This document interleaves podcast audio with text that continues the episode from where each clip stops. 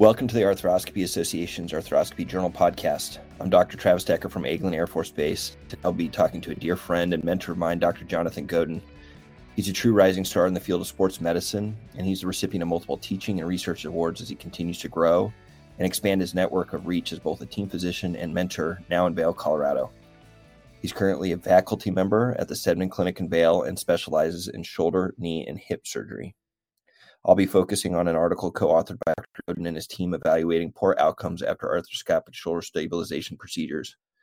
Welcome to the podcast, John, as I'm super excited and eager to learn more about what triggered you all to dive deep into this specific topic and what to be on the lookout for and how it's now impacted your practice.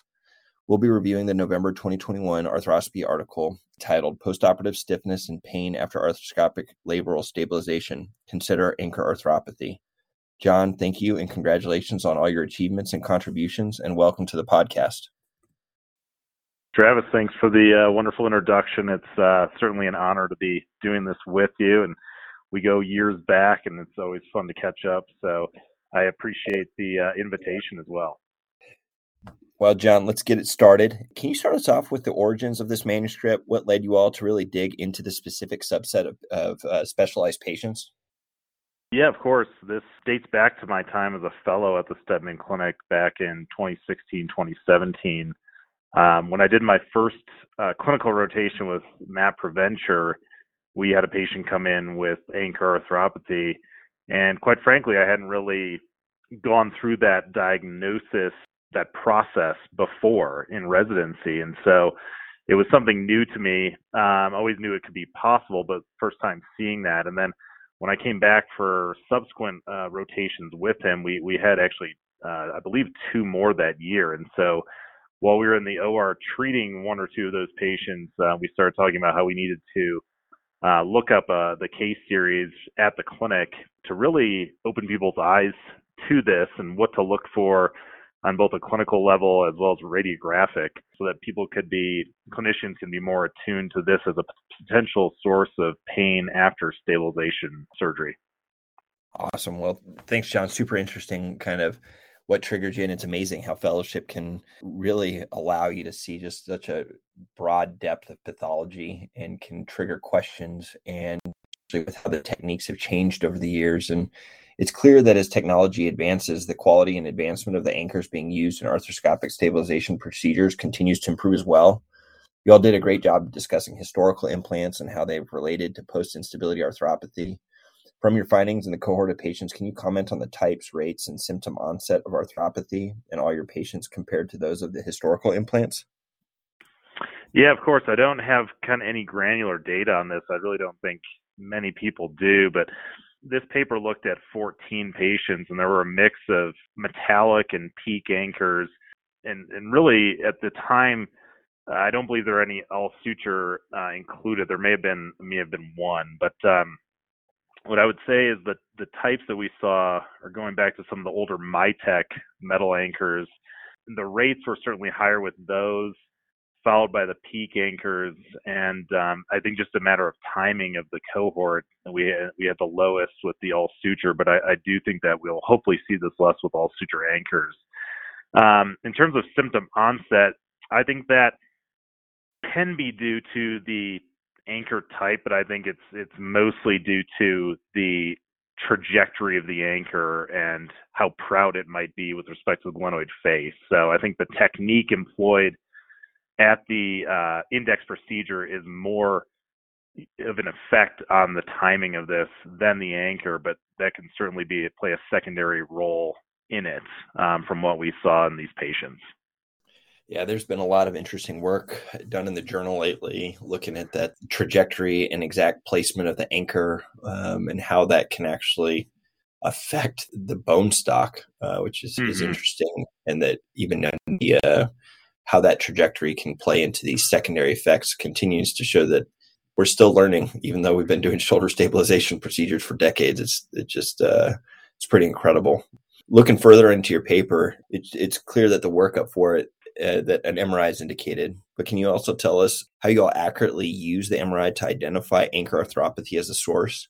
And also, are you able to distinguish between proud anchors versus that of just prominent knots on MRI that can lead to those secondary cartilage changes? So yeah, we we got MRIs, and what I would say is sometimes even the T1 images can be a little bit more helpful to trying to evaluate where that anchor is, the uh, position is with respect to the uh, glenoid cartilage.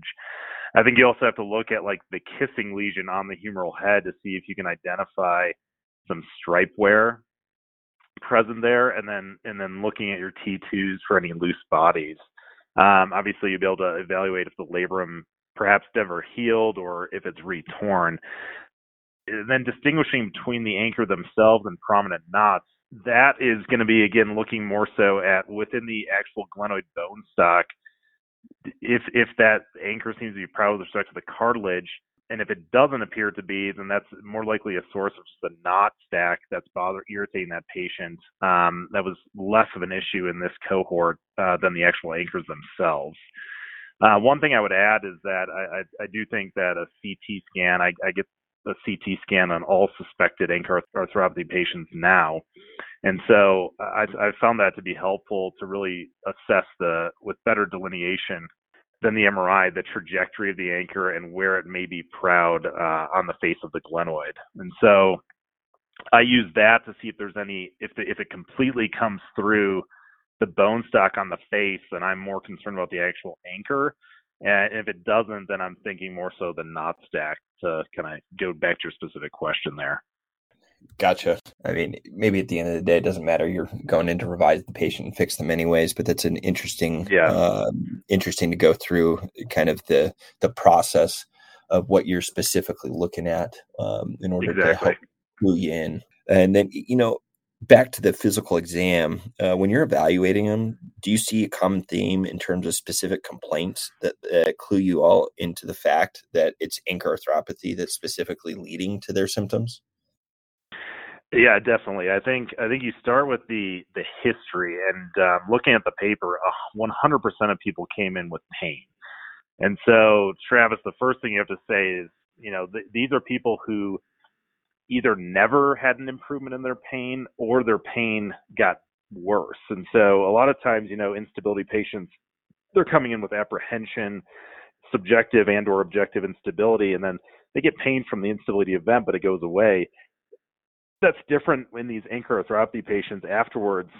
They'll, they'll say, you know, it feels maybe a little bit more stable, but it just it just hurts more, and that just doesn't get better over time, or it's getting worse over time. The other thing that they'll complain of is second most common aside from pain is tightness. They'll just feel like they really never regain their range of motion. Um, and so with those two, if I'm evaluating somebody I, I you always have to have a C. acnes indolent infection in the back of your mind. I think you always have to worry about adhesive capsulitis, and then and then this has to I think be on your radar. And if you look at the time frame of these patients, were coming in within a couple months to up to over a decade out, and so adhesive capsulitis is usually going to be more acute. And if they're able to work through that and then subsequently develop pain, you're going to be thinking more of suture anchor arthropathy. And then um, if the again with infection, if you get out of that acute postoperative period, it's going to be less likely on your radar. And so that's kind of how I go through it. The, the some of the other things they'll complain about would be mechanical symptoms, clicking, like they feel like it catches. And then uh, I've seen an interesting mix of it. I've had a couple of my own patients in my I'm in like now in my fifth year of practice, and they would have this interesting juxtaposition of saying their shoulder felt tight, but it also feels like they can't trust it and it's loose again. And so that's the combination of I think scar tissue and some of the cartilage wear.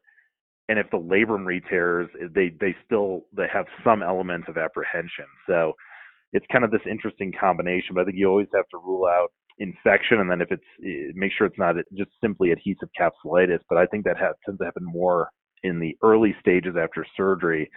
And if you can work if you work it up and that doesn't get better over time, um, then you have to start thinking about anchor arthropathy. Well, uh, I mean, uh, go back to what any of our mentors taught us at, at Duke was if you listen to the patient 90% of the time, they're going to already just tell you what's wrong. And yep. It seems like this one is, is a big one, especially if you're clued in out of that immediate post-op like infection time frame that this could be a big cause of secondary symptoms. Exactly. As with uh, any instability procedure, implants can have a devastating effect on the shoulder if they're not working as intended. Uh, can you comment on on that delay to presentation and why you think there is maybe a delay between symptom onset evaluation and then even surgical intervention? Because I, found it interesting that, and maybe it's just lack of awareness and, and understanding of of this as a pathology as a problem, but the time to like where the patient actually started feeling the issue to where they finally were fixed was was pretty delayed. Yeah, I think that's um, a great point, and I, I think you I think you hit the, the biggest issue, and that's just lack of awareness. And that was the main reason why we wanted to get this larger case series out. There's been some case reports that we note in the discussion of it, but it's really to raise awareness to our colleagues. So I think people come back, and again, they go through this this acute period and trying to get the range of motion back, and and maybe you're thinking that they just have some stiffness, and you try to work through it and so really no imaging is done because you're trying to give it more time with PT. Maybe they get some labs if they're worried about an infection, but they get then subsequently you get the imaging and the labrum looks okay. And so then you say, well, you know, these are usually young people, so the rotator cuff's probably fine. I think the biggest clue is going to then be, you know, some of the cartilage wear and tear. And so I think I think just not understanding that this is an etiology can be the main issue that leads to the delayed presentation. And the other thing is, you know, a minority of our patients had to have recurrent stabilization uh, procedures, but they may their initial symptoms are sometimes improved and they have different ones. And so um, I think there's also we always have this bias of you know not wanting to have any issues with our patients post-operatively, and so there might be burying your head in the sand may be an issue here at play as well, in my opinion. So I think once they're then presenting to, to our clinic, you could see that you know the, about 70% of the time they're able to get in within eight weeks to have the revision procedure. And so I, I think again awareness is key there for people who may be seeing this, whether it's the operating surgeon from the index procedure or a different surgeon uh, to make sure that the appropriate imaging is obtained. Again, for me, that would be an, both an MRI and a CT, and just the history and physical really, really give it away the vast majority of the time. And then to get these patients, I think you have to go as quickly as possible because each day that passes, they just have more and more risk to, their, to the cartilage in their shoulder and have a higher need or risk of needing an arthroplasty down the road. Mm-hmm. Well, I can't thank you enough for kind of going through stepwise how and why you do things because obviously if the the only way for us to get better at it is having an awareness of this uh, of these secondary consequences and and so thank you for kind of teaching us about those unintended consequences despite some of the best efforts that we put forward. Can you tell us how this paper this and this study has impacted your practice not necessarily now it, since you've really taught us about that identification of the pathology but perhaps kind of how you've moved forward in your practice. You've already mentioned trajectory of the implants and how you put them in but maybe also the type of implants you use and do you modify them based off of index or revision procedures? Just would love to hear your comments on on especially with the advancement of technology and everything uh, perhaps what you've been doing to help modify your practice and maybe mitigate some of these risks yeah, of course. So again, I think just the awareness for clinically has helped me to assess this in patients after stabilization procedure. But then in terms of technical points and, and some of the things I do for index, I, I, I do all my instability cases lateral. And then I, I think I have a lower threshold because of knowing about the potential sequelae of anchor arthropathy to uh, to get the best trajectory possible to using uh, accessory portals. And then I've I, I definitely try to employ curved guides whenever possible. Uh, I still do a mix of PEEK and all suture anchors, uh, obviously no metal.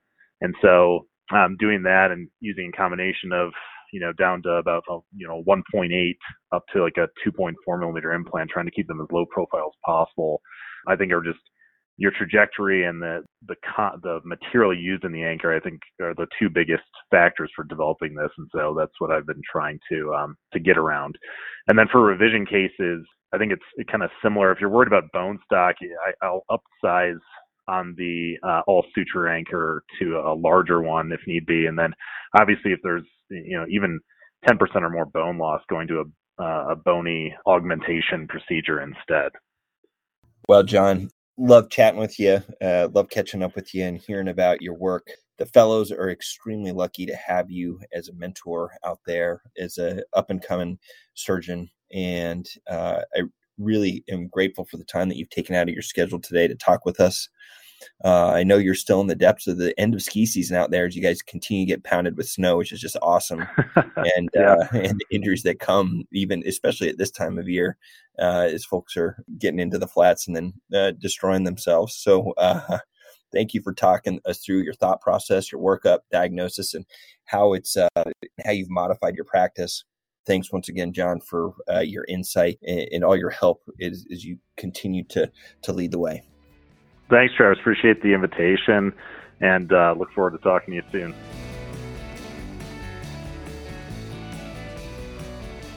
And so, Dr. Godin's arthroscopy article entitled Postoperative Stiffness and Pain After Arthroscopic Labral Stabilization Consider Anchor Arthropathy was published in November 2021 and currently can be accessed at www.arthroscopyjournal.org. And the views expressed in this podcast do not necessarily represent the views of the Arthroscopy Association or the Arthroscopy Journal nor are they meant to be used as treatment recommendations for patients. Thank you all for joining us and have a great rest of your day.